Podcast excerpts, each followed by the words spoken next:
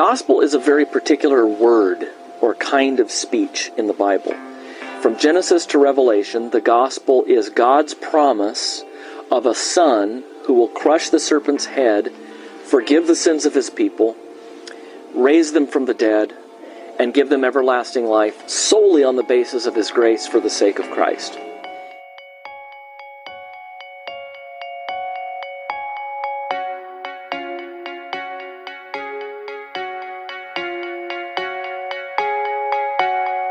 If you're interested in the, the beginnings of the church, you know, I think looking at the creed is a great way of, of getting into church history and really seeing where the faith kind of came together. In the scripture, the way it presents discernment is actually the skill that you develop where you're able to identify goodness.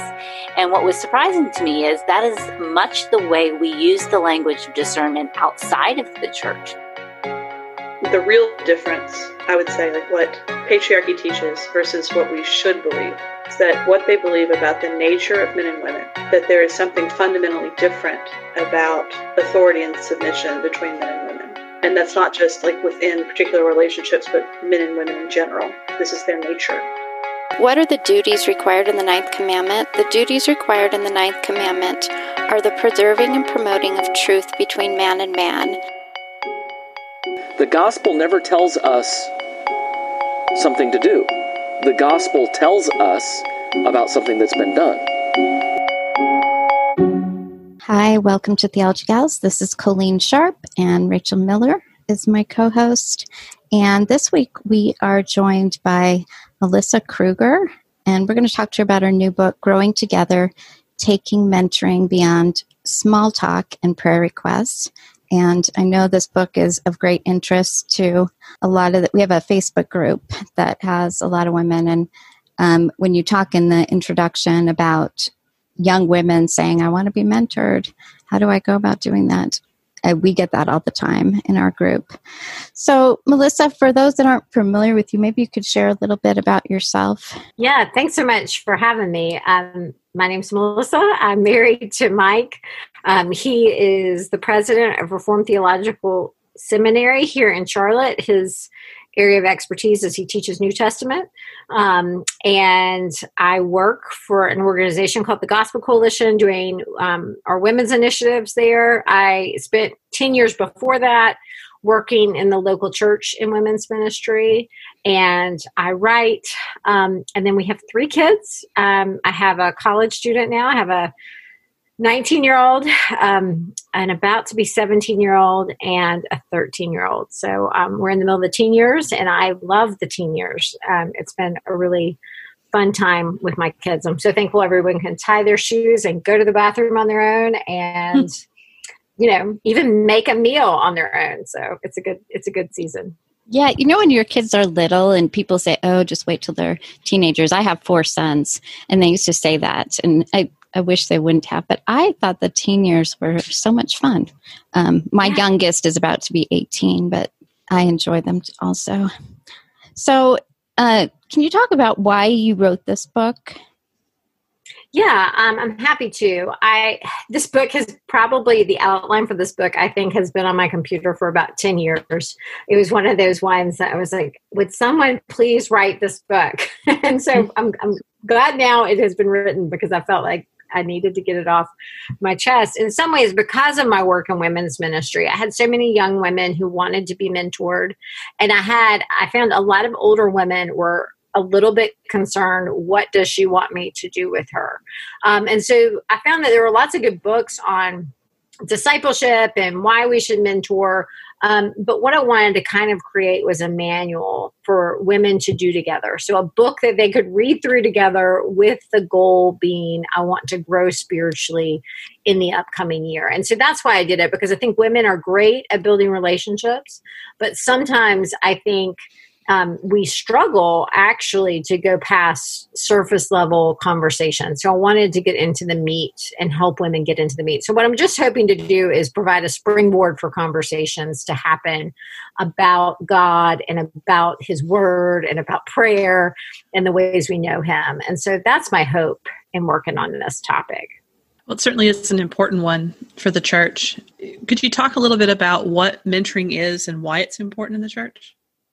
Yeah, I think that's a really good question. And one thing I like to think of discipleship, the larger term, as a big continuum. So, um, discipleship is that whole um, basically going out and making disciples, teaching them to obey all that Jesus has commanded. So, that can be evangelism you you teach them at the very first moment when they come to faith or it can be what happens in the church when we hear the word preached when we're 80 we're still being discipled to obey the commands that jesus has given to us you know in some sense. So discipleship is this big umbrella and mentoring is under that umbrella and i would call it a more one-to-one or one-to-two or one-to-three relationship that takes place in a limited time spread time sphere. Sometimes in scriptures it, it went on for years. Like if you look at the relationship with moses and joshua they had this special friendship um, that that went all through the desert all through the wilderness until joshua led the people of israel but so sometimes it's a longer term relationship but i would say it's for a specific purpose of spiritual growth um, to build up the church. So to equip the saints for the work of ministry. Um, and so that involves both equipping and participating in ministry. Um, and so I think the best type of mentoring relationships where is there's a combination of life on life and passing on truths and then working together in ministry in some way. Um, because the relationship then isn't so focused on the relationship.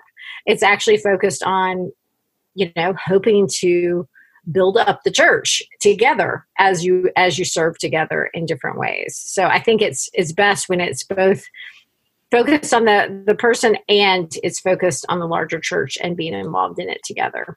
Several years years ago at uh, our opc i know that the elders kind of noticed it wasn't really happening. There was a women's bible study but it was all the young us younger women going. And so they actually encouraged the older women to uh, attend, and it, some of those relationships happened more naturally then. Um, but I, I get the question all the time, all the time in our Facebook group. How do I find somebody to mentor me? And you even talk about this that there's so many young women that desire this, but the some of the older women are hesitant. Uh, so, what would you say to somebody who asks that question? How can I find someone to mentor me? My first piece of advice is to always say don't start with that question because maybe like to the very person you want to mentor you because it can feel completely intimidating. Um, i tell women ask an older woman who you know um, to get coffee. And then if we back up and there's no one you even know to ask to get coffee i would say look at your life and where you are plugging into your church. So if you are choosing every every activity you do within your church based on your age and stage, it is going to be hard for you to get to know people who could potentially be your mentor. So I would encourage you to pick a Bible study or a group or something in your church that maybe has some layers to it and isn't just the young marrieds or just the singles or you know whatever it might be but to step outside and that's hard. I mean it's a little bit uncomfortable and i encourage older women to do the same thing. Go where the younger women are because if we don't have the initial touch point of a relationship there's no one to even know who do you ask coffee to you know and if you're only going to church on sunday mornings it's going to be hard to find those relationships. So i would encourage you to find places where you can be getting to know other women. Um, and then, like I say, I do think say, coming to someone and saying, hey, I heard what you said in that small group about your prayer life could we get together and just talk about that a little more? Give a little direction to the person so they even know why you want to get coffee? Because sometimes somebody tells me i want to get coffee with you and i'm thinking did i say something to hurt them? Um, so it's nice when they know what you want to talk to them about. But i think building the relationship and just asking someone for advice can help that process start. Um, and then i think an easier way to do it is to say hey um, if you've gotten coffee a couple times and you think this person might be a person you'd like to disciple them, hey, would you meet with me once a month for the next year to walk through a book with me on prayer or whatever topic it might be? Um, and sometimes that's an easier way. It's, it gives a finite time period because the reality for older women, th- their lives are busy too. They may look like they've got their life together, but most of older women in congregations are struggling with different things that you may not know about. So they can often commit for a year, but they may not be able to commit beyond that. So I think it's nice to give kind of term limits. Can we do this for a year? And that that allows them to more easily say yes. You kind of addressed it a little bit there, but could you give some pictures of what different mentoring relationships might look like? In, in your book, you give some different examples, but if you could give both as the one who is being mentored and one who is mentoring, what that looks like. Yeah, and by no means is is growing together meant to be prescriptive. I always want to stress that. I have been mentored by so many wonderful women who never it was never a formal mentoring relationship. Their mm-hmm. life being lived before me was such an example to me of how to live. And um, sometimes it was, you know, I, a friend reminded me of this the other day. We were riding um, to a retreat with an older woman. And she said to me, You came with a list of questions for her in that car ride because I had two hours with her. and so I was like, wow, I've got her here. Let me ask her all these parenting questions. Let me ask her how, you know, what she thinks about this. And and so taking the opportunities we have sometimes is how we can get mentored in some ways. But I also just think it can look different for every mentoring relationship. Right now, um, I'm meeting with a woman once a month and we walk every month and we talk through a different chapter in growing together. And that's that's what we're we're doing.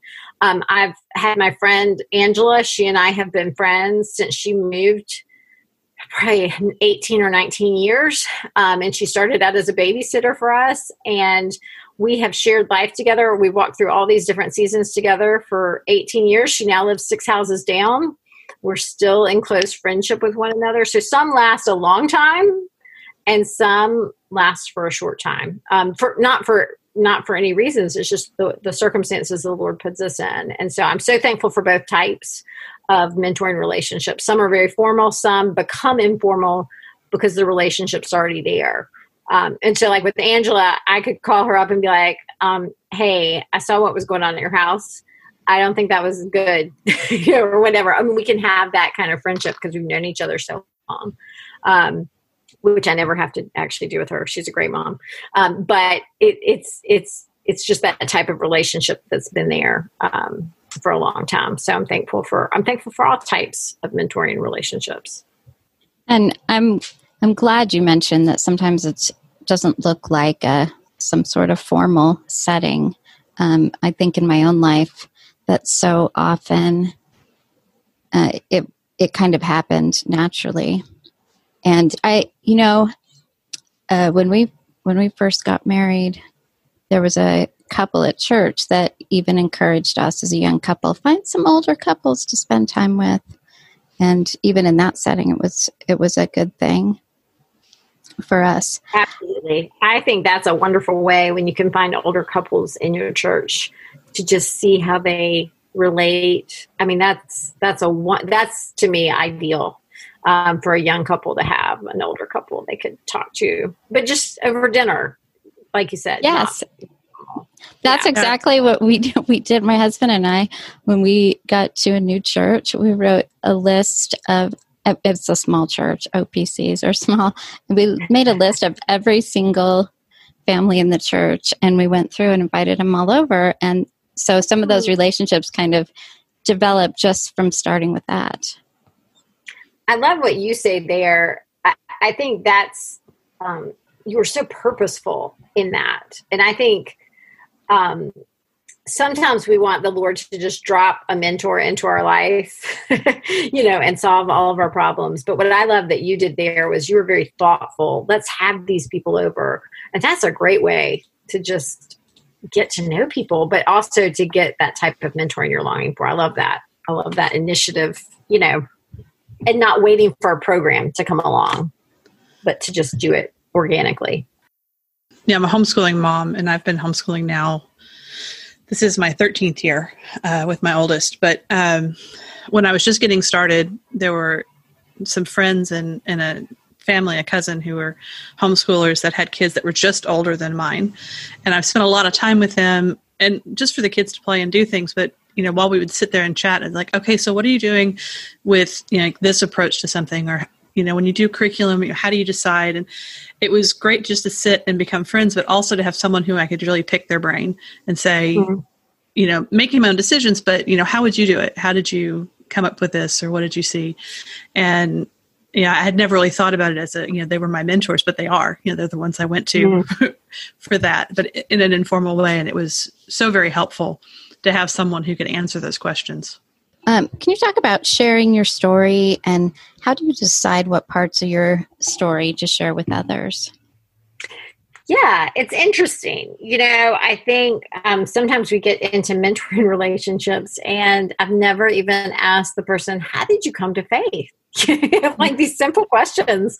Um, sometimes we think we know people, and then you realize, oh, I didn't know that was your background, or you grew up, you know, I, I don't know, in this religious background or that religious background, and oh, that's going to tell me a lot about why you're interpreting things a certain way. Um, and so I think it's helpful to kind of have that moment where you just share your story with one another. And that um, I, I give in the book, I give kind of 10 questions or something where people ask, because I do think it's really nice to know has this person been in church all their lives? Were they in a church background that maybe um, gave them some wrong perceptions about Jesus that we need to work through? You know, because um, different people who come from di- different backgrounds, I find some can be it, their background makes them feel um, they struggle with legalism they struggle with feeling like god loves them you know. Others feel like god doesn't care if i'm sleeping with my boyfriend you know i mean so it really helps to know what type of background someone's coming from um, and just to share those stories and also though to share like it can be nice to know hey do you feel more encouraged if i send you a text or send you an email or give you a call? You know just those things because i think a lot of relationship disappointment can come from just not knowing one another. Um, so on what to share i'm a pretty open book with people. I'll tell the person i'm mentoring hey you know got into a fight with my husband this morning because I think there's a reality. I, I want them to know we I mean, by God's grace, um, He changes us and we are sanctified. But I'm still in progress too. I'm still fighting sin myself. So when I talk to her about fighting sin, it's not removed from me. I'm still struggling with these things as well. And so I think there can just be that openness that we can say, hey, I'm a fellow runner in this race of faith with you. And yes, I'm passing the baton on, but please know I'm running myself and I need Jesus just as much as you need Jesus. And I think that can build a really strong, open relationship between two people. I think that's very um, good advice about how to to talk with each other. And i like the openness like you talked about because you don't want someone to you know look up up to you and be like oh yeah you got everything together. And you're like no. I'm i'm a, a, sinner saved by grace just like you. We're all in this together. And it can help to know when you're when you're looking to someone who's a mentor to you to know that they also struggle because um, it makes it more real that who we are is who we are in christ and we're growing. Um, and it's wonderful to, to see that and to share that growth with others. Um, one of the things you you focus on through the book is discussing dis- different aspects of our lives as believers. Um, you know, like prayer life, evangelism, temptations, family friendships, all of those service, the things in your life that mm. we should be growing in as believers. How can mentoring help us grow in very in those various aspects? Yeah, it's funny. I find that I grow just sometimes by knowing someone's going to ask me a question. so when they when they might ask you, "Hey, what did you learn in your study of God's Word this past week?" That makes me just knowing a question's coming makes me think about it more deeply. You know, I mean, I can read my Bible every day and not at all process what am I learning you know and so i think someone taking the time to say hey how is your prayer life going how, how are you um, feeling in church? Like, where are you serving others? Just having those conversations, I think, can sometimes remind you, um, even just to pray. I, uh, you know, when I talk to my friend about, um, hey, who in your life is a non Christian that you want to really work this year to try to share the gospel with? Um, even just that, that we can sit there and then pray for those people. That moment could spur on this remembrance to then say, Hey, do you want to come to a Bible study with me to that person or whatever? I think just having spiritual conversations with other believers can really lead to spiritual growth. And we sometimes can just spend our days talking about I mean, right now everybody's talking about COVID, but we can just mm-hmm. talk about the circumstances of our lives rather than, hey, we're on mission yeah, yeah, we are here. We've been given this great commission to go out and spread the gospel, to teach others to obey. How are we doing at that? If you're never evaluating that or talking with anyone about that, it's like we just get blinded by the life we're living and forget what we're here to do. And so I think mentoring is a great way to just have someone in our life reminding us of how we actually want to really live our life rather than just kind of go through each day without much purpose. And I, I, can fall into that. I think it's so easy to just get up, do our jobs, do our work, clean up the laundry, you know, do all the stuff, and and and forget the mission that Christ has given us. So I hope mentoring will help that. Thinking about evangelism, I think just like I kind of see some parallels with the mentoring and and evangelism with some of our not knowing how to approach it, what to do. We want to share the gospel with people. And even as I was thinking through this week about those mentoring relationships in my own life, that they kind of, I didn't walk up and say, Hey, can you mentor me? You know, I developed a mm-hmm. relationship with a woman in the church that I began to spend time with. But I, I was thinking about evangelism in a similar way, like, uh, my Mormon next door neighbors. I didn't go and knock on their door one day and say, okay, you go to a false church, now let me share the gospel with you. Um, we said, hey, you guys want to come over for barbecue this weekend? Uh-huh. And we developed a relationship uh, with them, and it gave us an opportunity to share the gospel with them. But uh, and it is an important part of our lives as believer believers. But I know so many people feel insecure about evangelism. Uh, how would you encourage us to get past some of our fears? Hmm. Yeah, that's a good question. One one thing a friend once taught in Sunday school class that has stuck with me is one of the biggest ways you can evangelize just in your natural life is to actually share your life with others. Um, I think sometimes we hide the Christian parts of our lives from our neighbors um, so we maybe don't let them know we're going to church, or we say, "Oh, I've got a meeting to go to tonight. Good to see you," rather than saying, "Oh, I'm going to Bible study." I, I do think just living our life faithfully in front of people, and I'm always outed quickly because people ask what my husband does, and it's this, "Oh, he's at a sem- is he a priest?" And I'm like, "No, he's not a priest. A seminary is just where people learn about the Bible and things like yeah. I mean, we always it, it leads to all these conversations. So we get outed quickly as Christians, and I actually think that's a blessing because I think it's really allowed for people to feel free to ask us questions um, when they come up because everybody's life will um, at some point experience deep suffering and a, lot of times just knowing there's someone that you have a relationship with who has thought about these things um, opens up a door.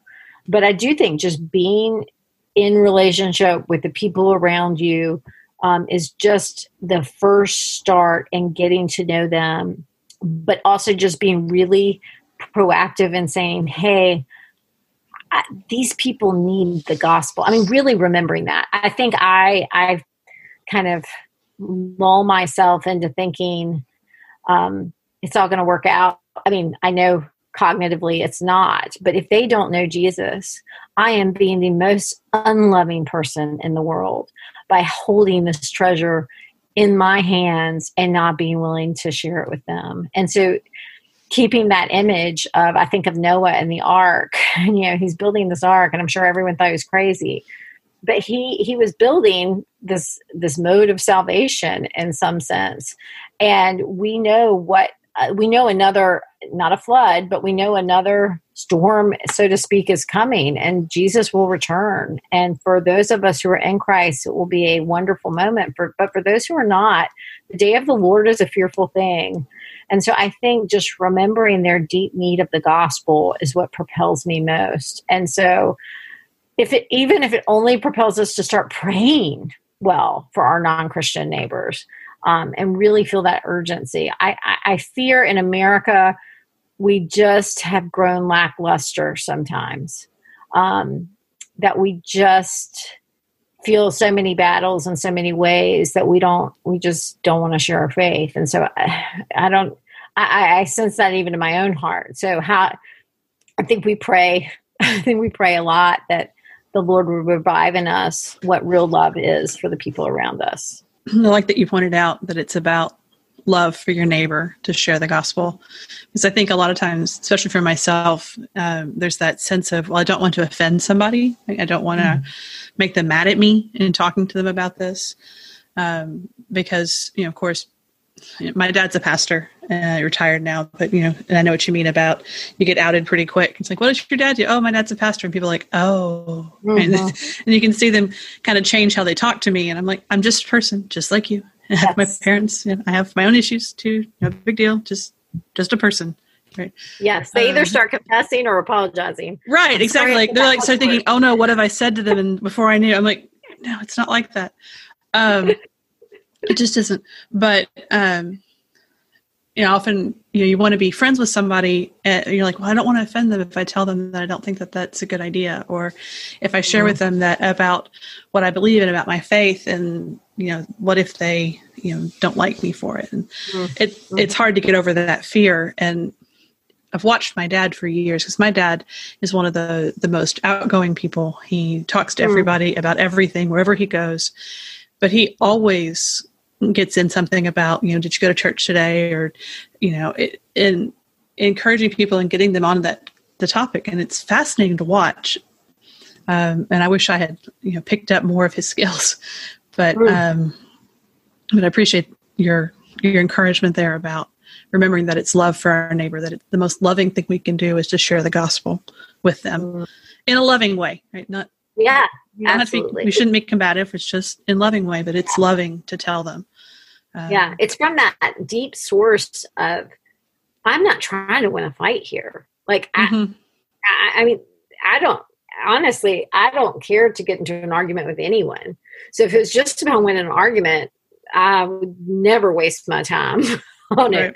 But it, it's love that compels us. Um, when I think of an eternity without Christ, it's it's just not loving for me to stay silent, and that that's what compels me. I like what you had to say in your book about growing in wisdom and discernment. And I wonder if you could talk a little bit about how we can grow in discernment and wisdom through mentoring. Yeah, I think um, oh, we have so many voices uh, in this world today. Um, that it, discernment is even maybe more of an important skill than ever before because it is so easy um, to find a Christian leader, and I say that with air quotes, um, who is saying whatever you want to hear. So if, if we have itching ears, there are plenty of ways to get those itches scratched, so to speak, in this world because at least in past times, maybe you only had four church choices to choose in your city when you were walking to church or whatever, and you had to pick one of them.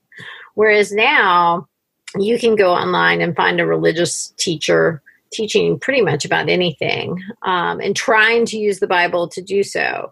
And so I think the reality for us in this day and age, it is even more important that we are in our Bibles every single day, um, making sure that we are equipped to hear the word preached to us because like i say there are a lot of people preaching things that are not true and are not are not biblical and i, I think the biggest way to guard our our minds and our hearts in Christ Jesus is to be people of the word um, and not to allow, not to be listeners only, but to, to be women who are studying it for ourselves and actively engaged in learning um, on a regular basis. And so, but I also think, you know, it is obviously the word applied is going to be what wisdom is going to look like. So, how do I take what I know and then apply it in life? So, I may know that I need to be kind, but I don't always know what kindness looks like.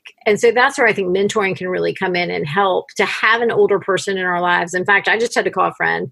Um, I had a situation where I didn't know what to do um, with basically it was a person who had hurt me deeply. And so I called her and I was like, I need to know what to do when I when I see this person. And she said, "You don't have to be nice, but you have to be kind."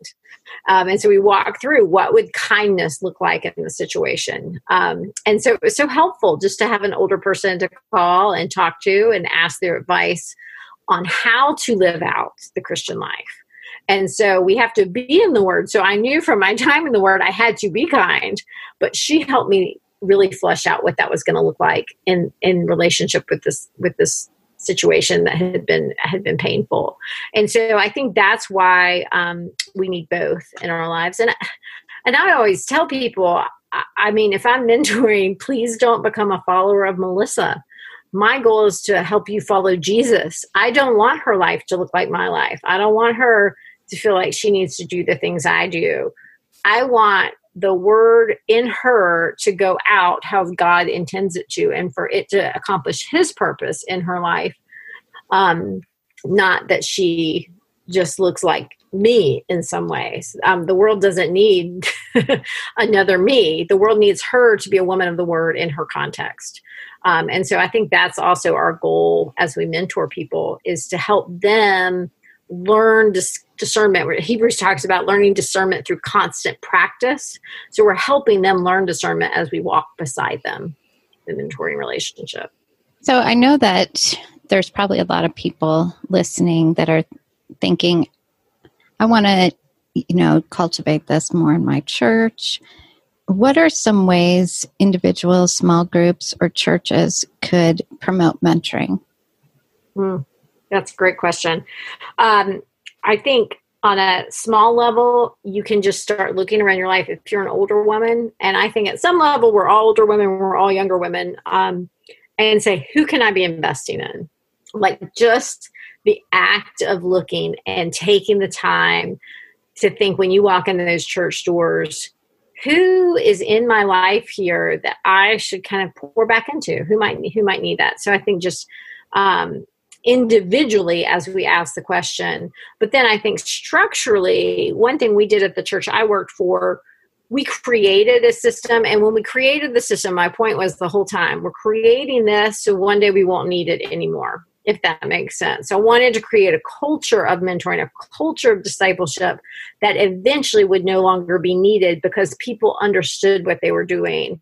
So what we did was we created a system. It was it was mentoring groups. We had one on two or two to four. We had one mentor to two to four women on a particular topic and we basically did it. We put the time, we put the general location in the city and the topic that they would be studying for that year.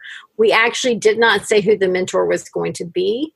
Um, and this saved us tons of pain because if no one signed up for the prayer group, it wasn't that no one signed up to meet with Sally it was just no one signed up for the prayer group and that was that was kinder to everyone involved it also helped women to really think through where do i need to grow spiritually not who do i want to get to know and so we tried to arrange it in that way so that it would be um, based on the perceived spiritual growth need of the women and what they were looking for rather than the person. Because I'm like, if you already know you want a person to disciple you, just go ask them individually.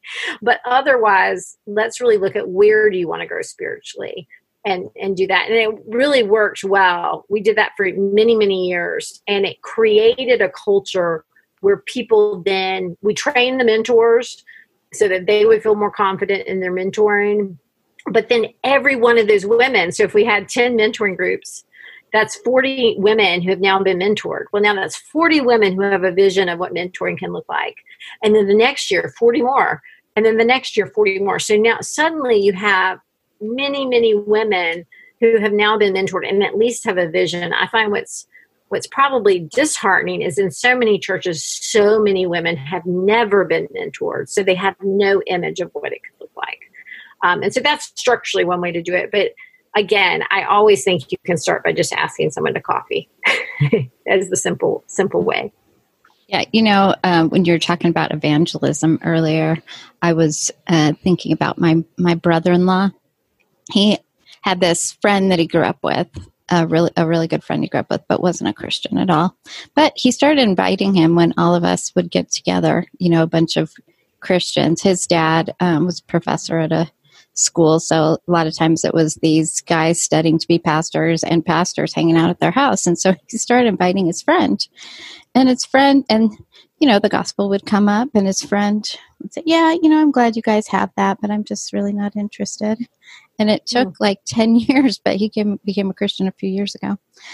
Oh, wow! and that's one thing too is sometimes you don't when you're in the midst of a mentoring relationship, an evangelism relationship, any kind of relationship, you don't necessarily see right in the moment how the Lord is is using that.